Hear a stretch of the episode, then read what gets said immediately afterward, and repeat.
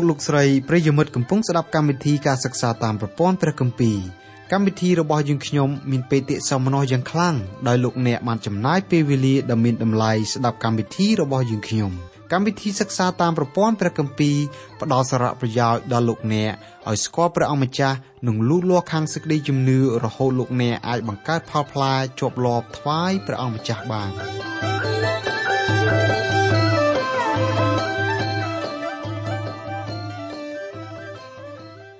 ចាអស់លោកលោកស្រីនិងមិត្តអ្នកស្ដាប់ជាទីមេត្រី នៅថ្ងៃនេះសូមលោកអ្នកបើកទៅកាន់ព្រះគម្ពីរសាការីជំពូក6ពីខ11ដល់ខ15យល់ទៅតាមពន្លឺនៃព្រះបន្ទូលរបស់ព្រះជាម្ចាស់យើងអាចមើលឃើញដោយភ្នែកវិញ្ញាណរបស់យើងនៅព្រឹត្តិការណ៍ដែលកើតមានឡើងនៅគ្រាអនាគតវែងឆ្ងាយខាងមុខនៃប្រវត្តិសាស្ត្ររបស់មនុស្សជាតិព្រះបន្ទូលសម្ដែងឲ្យយើងដឹងប្រវត្តិសាស្ត្រមនុស្សលោកនៅគ្រាអតីតក៏ដូចជានៅពេលបច្ចុប្បន្ននិងគ្រាអនាគត។ នៅគ្រាអនាគតខាងមុខរាជរបស់មនុស្សនឹងត្រូវឈានមកដល់ទីបញ្ចប់មុននឹងរាជមនុស្សឈប់មាននៅលើលោកនេះមានវាលមហាវេទនាមួយយ៉ាងធំ ដែលមនុស្សរស់នៅក្នុងចំនួននោះឆ្លងកាត់លុះវាលមហាវេទនា7ឆ្នាំកន្លងផុតទៅព្រះម្ចាស់យេស៊ូវគ្រីស្ទយាងត្រឡប់ពីស្ថានសួគ៌មកវិញ ដើម្បីបង្កើតរាជរបស់ទ្រង់លើផែនដី នៅក្នុងប្រវត្តិសាស្ត្ររបស់មនុស្សលោក ព្រះបំពេញកាតព្វកិច្ចសពបែបយ៉ាងដើម្បីរៀបមនុស្សមួយពួកឲ្យទៅរស់នៅក្នុងរាជរបស់ព្រះអង្គព្រះអង្គបំពេញតួនាទីជាហោរារបស់ព្រះជាម្ចាស់ជាសម្ដេចសង្ឃសម្រាប់មនុស្សលោកនិងជាព្រះចរមហាក្សត្រាចក្រាធិរាជសោយរាជលើលោកសន្និវាសនៅគ្រាអនាគតចាដើម្បីបញ្ជាក់សេចក្តីក្នុងមេរៀនរបស់យើងនាងខ្ញុំសូមអញ្ជើញលោកអ្នកស្ដាប់ការបកស្រាយពីកម្មវិធីរបស់យើងនៅថ្ងៃនេះដូចតទៅ ព្រះគម្ពីរសាការីជំពូក6ខ11ដល់ខ15នៅក្នុងព្រះគម្ពីរសាការីជំពូក6ខ11អើត្រូវឲ្យទទួលយកប្រាក់និងមាសពីគេទៅធ្វើមកុដបំពាក់លើក្បាលយេស៊ូជាកូនយូសាដាដ៏ជាសម្ដេចសង្ឃព្រះបន្ទូលនៅក្នុងខខាងលើស្ដាប់ទៅហាក់ដូចជាមានលក្ខណៈចម្លែកខុសពីធម្មតាបន្តិចធម្មតាតាមច្បាប់របស់លោកម៉ូសេស្ដីពីដំណើរពួកសង្ឃមកុដគឺមិនត្រូវពួកសង្ឃប្រើតតែសោះ នៅក្នុងអំឡុងពេលនោះសង្ឃយេស៊ូនិងលោកសេរូបាបិលគឺជាអ្នកគ្រប់គ្រងលើសាសយូដាសង្ឃយេស៊ូគ្រប់គ្រងខាងផ្នែកសាសនារីឯលោកសេរូបាបិលគ្រប់គ្រងខាងផ្នែកនយោបាយយល់ទៅតាមពូជពងរបស់លោកសេរូបាបិលដែលត្រូវជារាជវង្សរបស់ព្រះបាទដាវីត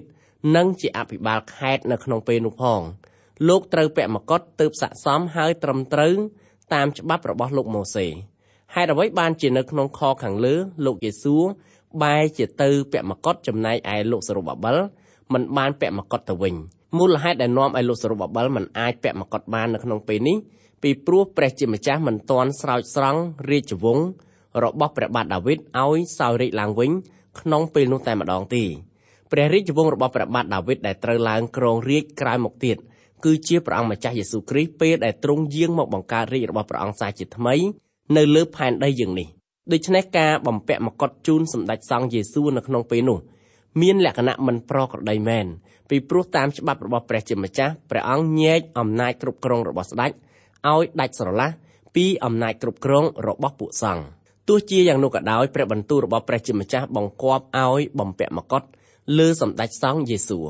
ឯមូលហេតុមកពីសម្ដេចសង្ឃយេស៊ូជានិមិត្តរូបនៃព្រះអង្គម្ចាស់យេស៊ូគ្រីស្ទដែលសប្ថ្ងៃទ្រង់កំពុងបំពេញតួនាទីជាសម្ដេចសង្ឃដ៏ខ្ពស់បំផុតសម្រាប់អ្នកជឿព្រះអង្គគ្រប់គ្រប់គ្នាសម្បត្តិរបស់សាវកប៉ុលដែលគាត់សរសេរទៅកាន់ពួកជំនុំជនជាតិហេប្រឺឲ្យរំពឹងគិតអំពីព្រះអង្គម្ចាស់យេស៊ូត្បិតទ្រង់ជាសម្ដេចសង្ឃដ៏ខ្ពស់បំផុតបន្ទាប់ពីព្រះអង្គម្ចាស់យេស៊ូរស់ពីសគត់ឡើងវិញព្រះអង្គបំពេញរាជតួនាទីជាសម្ដេចសង្ឃដ៏ខ្ពស់បំផុត សម្រាប់អ្នកជឿព្រះអង្គគ្រប់គ្រប់គ្នាក្នុងនាមទ្រង់ជាសម្ដេចសង្ឃដ៏ខ្ពស់បំផុតសម្រាប់ពួកអ្នកជឿព្រះអង្គព្រះយេស៊ូវទ្រង់យាងកាត់វាំងននចូលទៅដល់ទីបរិសុទ្ធបំផុតនៅក្នុងវិនាទីនេះព្រះអង្គម្ចាស់យេស៊ូវគ្រីស្ទកំពុងគង់នៅទីខាងស្ដាំរបស់ព្រះវរបិតារងចាំដល់ពេលវេលាដែលព្រះជាម្ចាស់ដាក់សត្រូវរបស់ទ្រង់គ្រប់ប្រភេទឲ្យស្ថិតនៅក្រោមព្រះបាទទាទ្រង់នៅពេលនោះព្រះអង្គទ្រង់យាងមកវិញដើម្បីតាំងរាជរបស់ទ្រង់នៅលើផែនដីយើងនេះ ជំពូក6នៃកាន់ព្រះគម្ពីរសាការីគឺពណ៌នាអំពីព្រឹត្តិការណ៍ដែលត្រូវកើតឡើងនៅពេលដែលព្រះអង្គម្ចាស់យេស៊ូ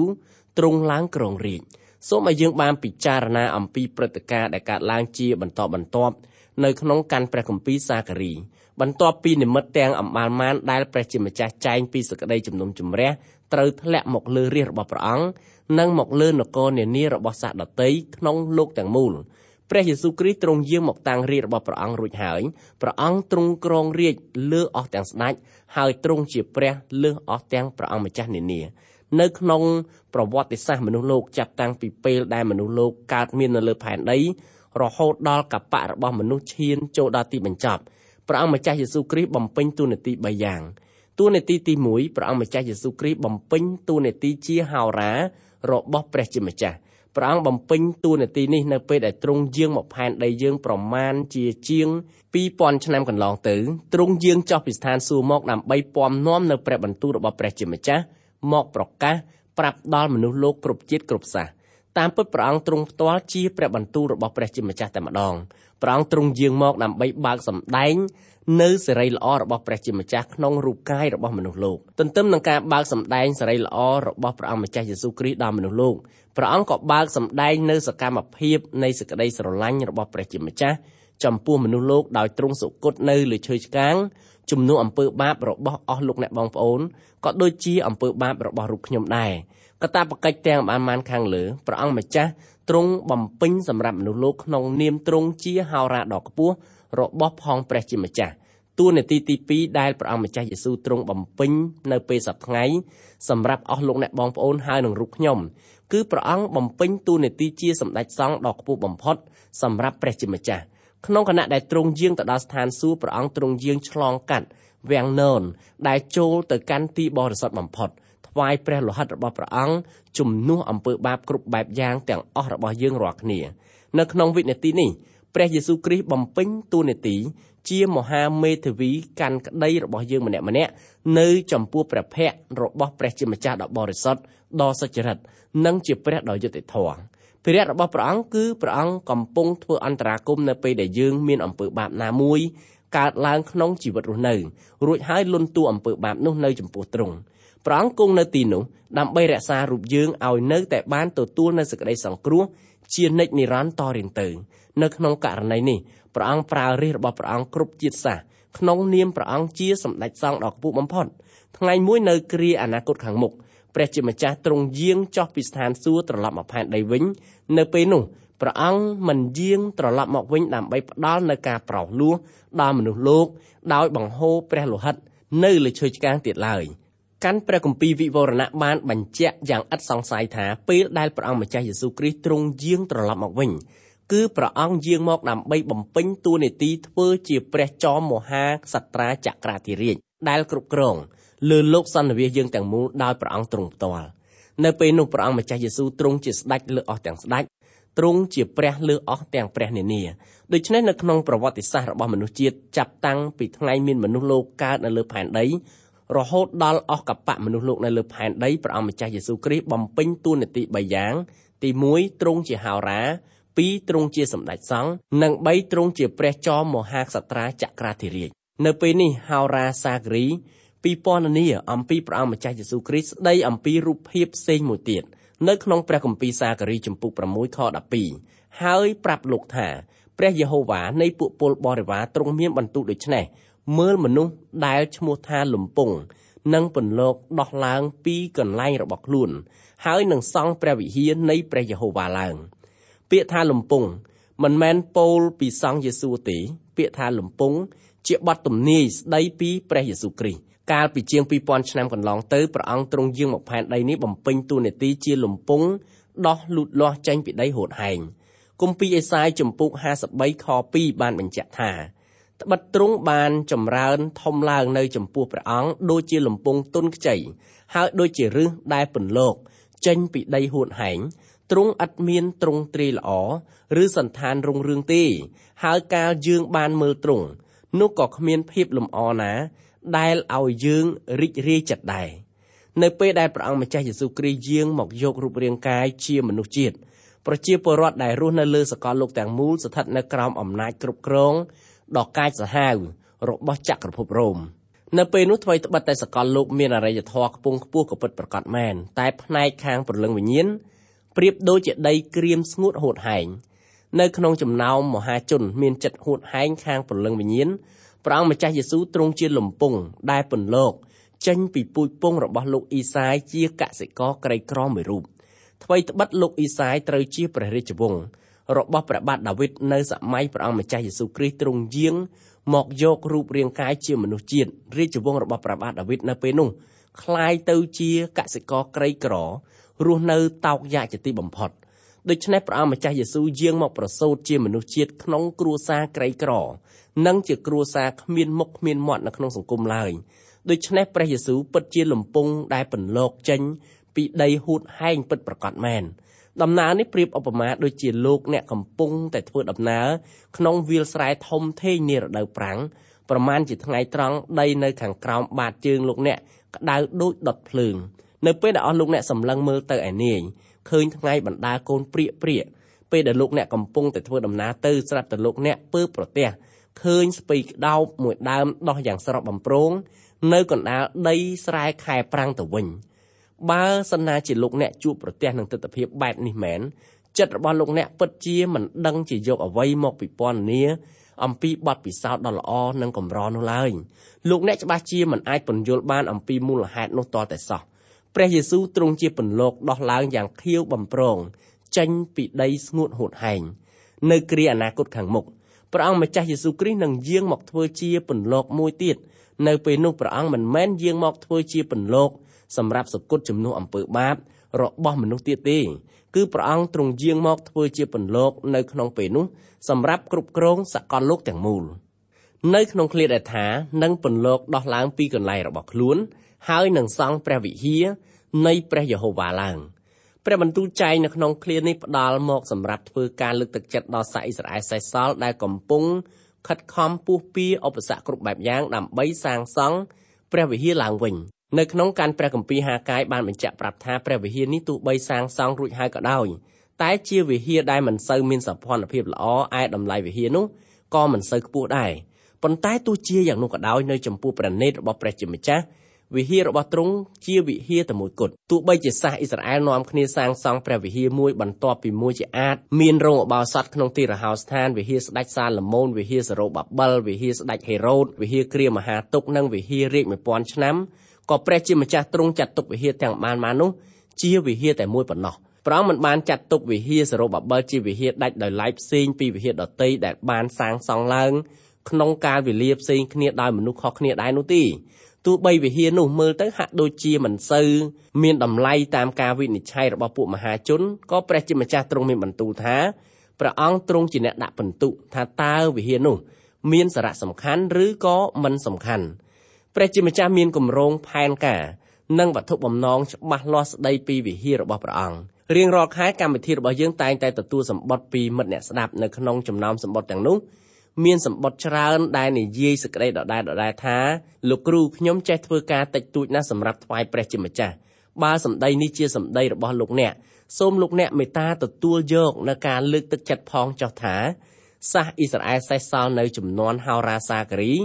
ក៏និយាយពាក្យដដែលដូចដែលអស់លោកអ្នកកំពុងតែនិយាយនេះដែរសាសអ៊ីស្រាអែលសេសសល់នាំគ្នាសាងសង់ព្រះវិហារចប់សពគ្រប់ ជាស្ថាពរប៉ុន្តែបើគេយកវិហារនោះទៅប្រៀបធៀបនឹងវិហារស្ដេចសាឡូមោនវិហារដែលទើបនឹងសាងសង់នោះមានគុណភាពតម្លៃនិងសម្ផស្សចាញ់វិហារស្ដេចសាឡូមោនខ្លាំងមែនទែនព្រះជាម្ចាស់ផ្ដល់នូវព្រះបន្ទូលធានារ៉ាប់រងដល់សាសអ៊ីស្រាអែលសេសសល់ថាវិហារដែលគេទើបនឹងសាងសង់នោះជាវិហារសាងសង់ត្រូវនឹងព្រះហឫទ័យ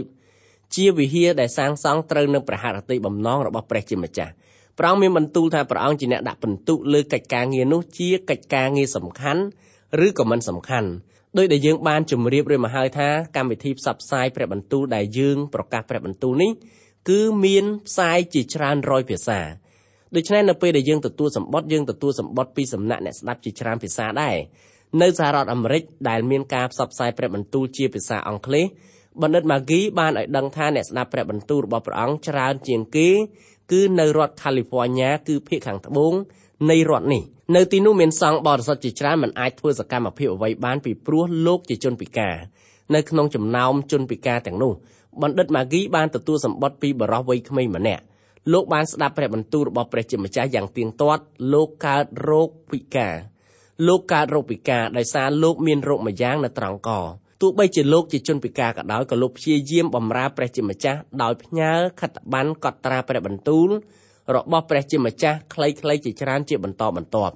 កិច្ចការរបស់បរិះវ័យក្មេងនោះនៅចំពោះព្រះនេតរបស់ព្រះជាម្ចាស់គឺមានតម្លៃស្មើនឹងកិច្ចការដែលយើងកំពុងតែខំប្រឹងប្រកាសព្រះបន្ទូលដើម្បីឲ្យអ្នកផងទាំងពួងដើម្បីឲ្យអ្នកផងទាំងពួងបានលឺដូចគ្នាដែរយើងចាំបាច់ត្រូវអនុញ្ញាតឲ្យព្រះជាម្ចាស់ដាក់បន្ទុក ដល់កិច្ចការរបស់យើងភារៈដែលយើងត្រូវបំពេញគឺយើងត្រូវឲ្យដឹងថាកិច្ចការដែលយើងធ្វើនោះទោះតូចឬក៏ធំក្តីយើងកំពុងតែស្ថិតនៅក្នុងរង្វង់បំណងប្រហារតីរបស់ព្រះជាម្ចាស់សម្រាប់ជីវិតរបស់យើងហោរាហាកាយនិងហោរាសាការីបំពេញតួនាទីជាអ្នកលើកទឹកចិត្តដល់ប្រជាពលរដ្ឋអ៊ីស្រាអែលសេសសល់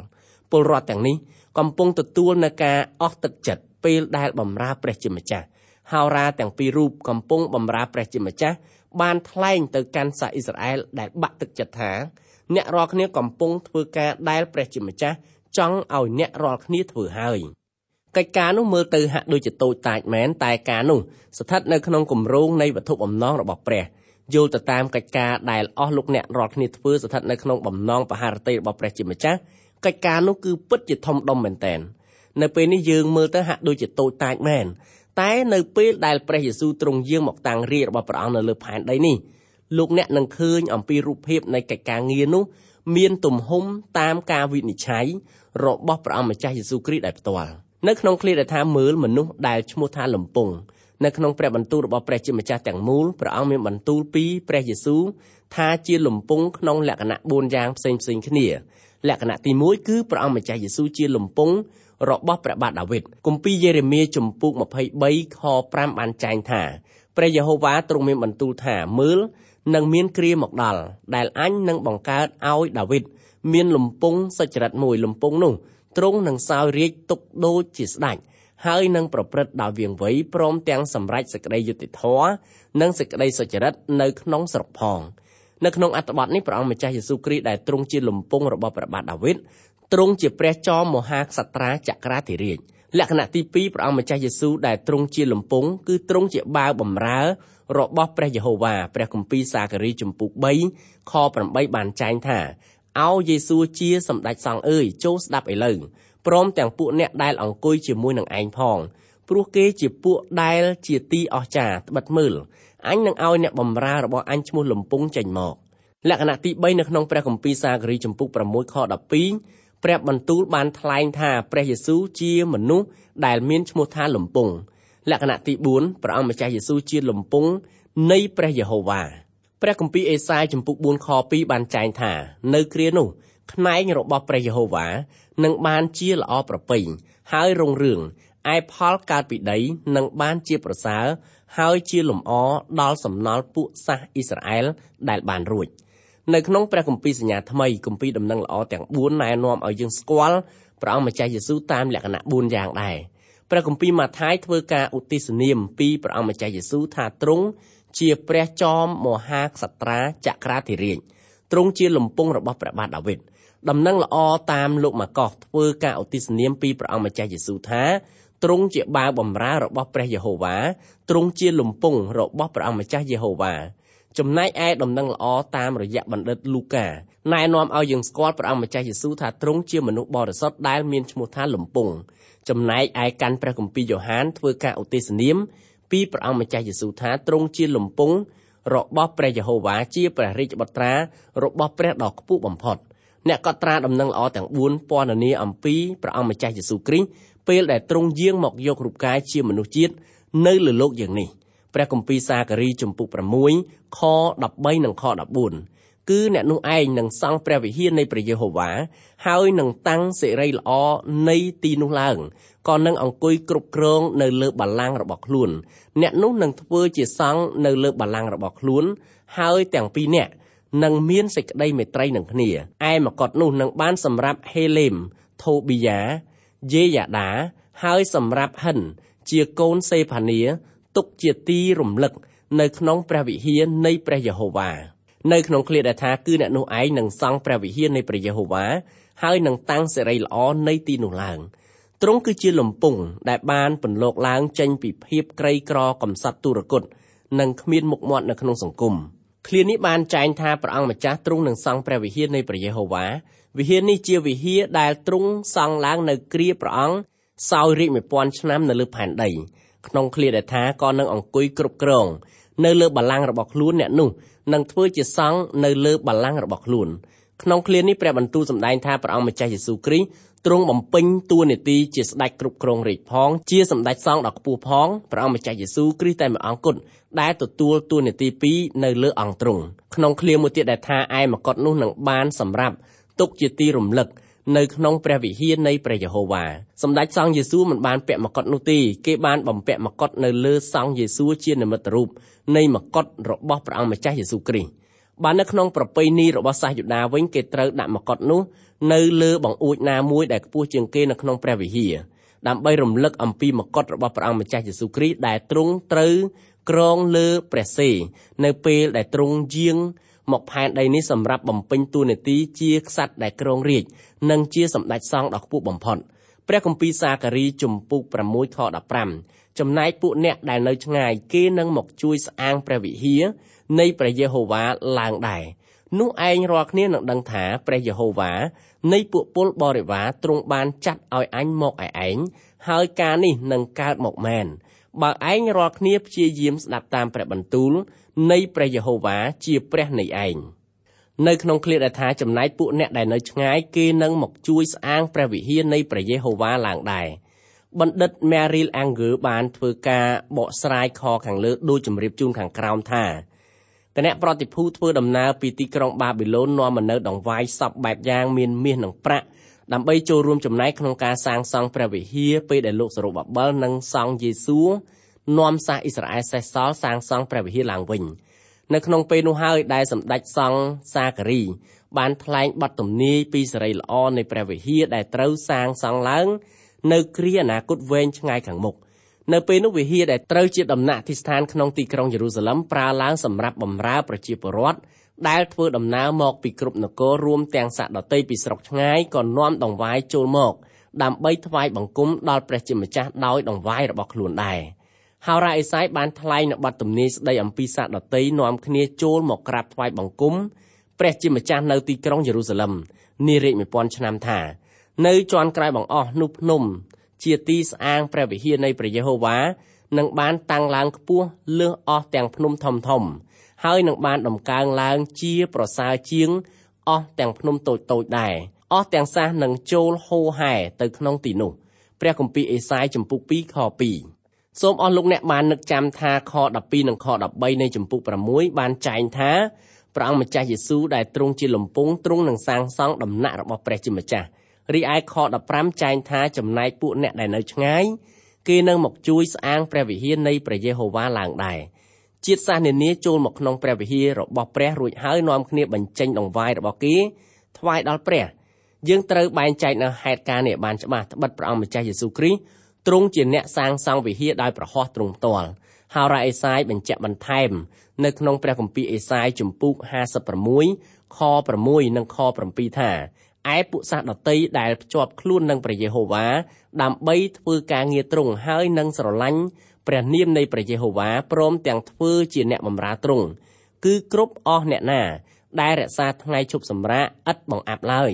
ហើយកាន់ខ្ជាប់តាមសេចក្តីសញ្ញារបស់អញនោះអញនឹងនាំគេមកឯភ្នំបរិសុទ្ធរបស់អញហើយឲ្យគេបានអសប្បាយ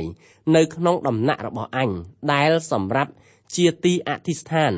អញនឹងទទួលអស់ទាំងដង្វាយដុតនិងយ៉ាញ់បូជារបស់គេនៅលើអាសនា ត្បិតដំណាក់អញនឹងបានហៅជាទីអធិស្ឋានសម្រាប់គ្រប់ទាំងសាសនៅក្នុងឃ្លាដែលថានោះឯងរាល់គ្នានឹងដឹងថាព្រះយេហូវ៉ានៃពួកពលបរិវារទ្រង់បានចាត់ឲ្យអញមកឯឯង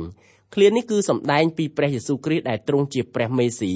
ជាព្រះដែលធ្វើឲ្យសក្តីពិតនៃព្រះបន្ទូលរបស់ព្រះជាម្ចាស់កើតឡើងជារូបរាងនៅក្នុងឃ្លាដែលថាហើយការនេះ នឹងកើតមកមែនបើឯងរាល់គ្នាព្យាយាមស្ដាប់តាមព្រះបន្ទូលនៃព្រះយេហូវ៉ាជាព្រះនៃឯងឃ្លានេះមិនមែនមានន័យថាការស្ដាប់បង្គាប់តាមព្រះបន្ទូលរបស់ជនជាតិអ៊ីស្រាអែលនាំឲ្យបាត់ទំនាយនានារបស់ព្រះជាម្ចាស់សម្រាប់ចេញជារូបរាងទេការសម្រេចបាត់ទំនាយនានាតាមព្រះបន្ទូលរបស់ព្រះជាម្ចាស់គឺកើតចេញជារូបរាងអត់មានការតាក់ទងអ្វីសោះជាមួយនឹងសាសអ៊ីស្រាអែលដែលស្ដាប់តាមឬក៏មិនស្ដាប់តាមព្រះបន្ទូលរបស់ព្រះ បទទំនាយនានាសម្រាប់ចេញជារូបរាងដោយសារគម្រោងការនិងកម្មវិធីជាក់លាក់របស់ព្រះជាម្ចាស់ដែលទ្រង់រៀបចំតាំងពីគ្រាអកាលជានិច្ចតរៀងដរាបមកបើដូច្នេះមែនតើឃ្លានេះមានន័យយ៉ាងម៉េចឃ្លានេះមានន័យថារាជរបស់ព្រះជាម្ចាស់អាចចូលរួមនៅក្នុងកិច្ចការងាររបស់ព្រះជាម្ចាស់ដែលសម្រេចចេញជារូបរាងតាមព្រះបន្ទូលរបស់ទ្រង់ដោយសារជំនឿនិងការស្ដាប់បង្គាប់ដល់ព្រះបន្ទូលរបស់ព្រះ ពេលនេះយើងសូមស្លេះការសិក្សាកាន់ព្រះគម្ពីរសាការីត្រឹមតែប៉ុណ្ណេះសិនទម្រាំជួបគ្នាសាជាថ្មីម្ដងទៀតសូមព្រះជាម្ចាស់ប្រទានពរដ៏ធំឧត្តមដល់អស់លោកអ្នកបងប្អូន គ្រប់គ្រប់គ្នា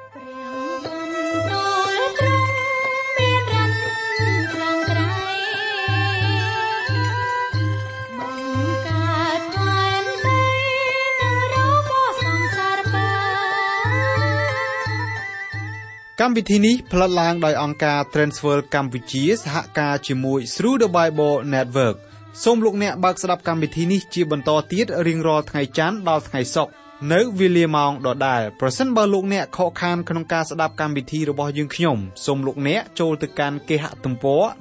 www.ttb.twr.org/ ខ្មែរ ប្រសិនបើលោកអ្នកចង់រួមចំណែកផ្គត់ផ្គង់កម្មវិធីយើងខ្ញុំសូមតាក់ទងយើងខ្ញុំតាមរយៈប្រអប់សម្បត្តិលេខ1143ភ្នំពេញកម្ពុជាលោកអ្នកអាចផ្ញើសារឬទូរស័ព្ទមកកាន់លេខ012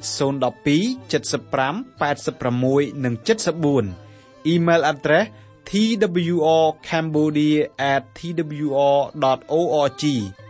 សូមអរគុណសូមព្រះប្រទានពរ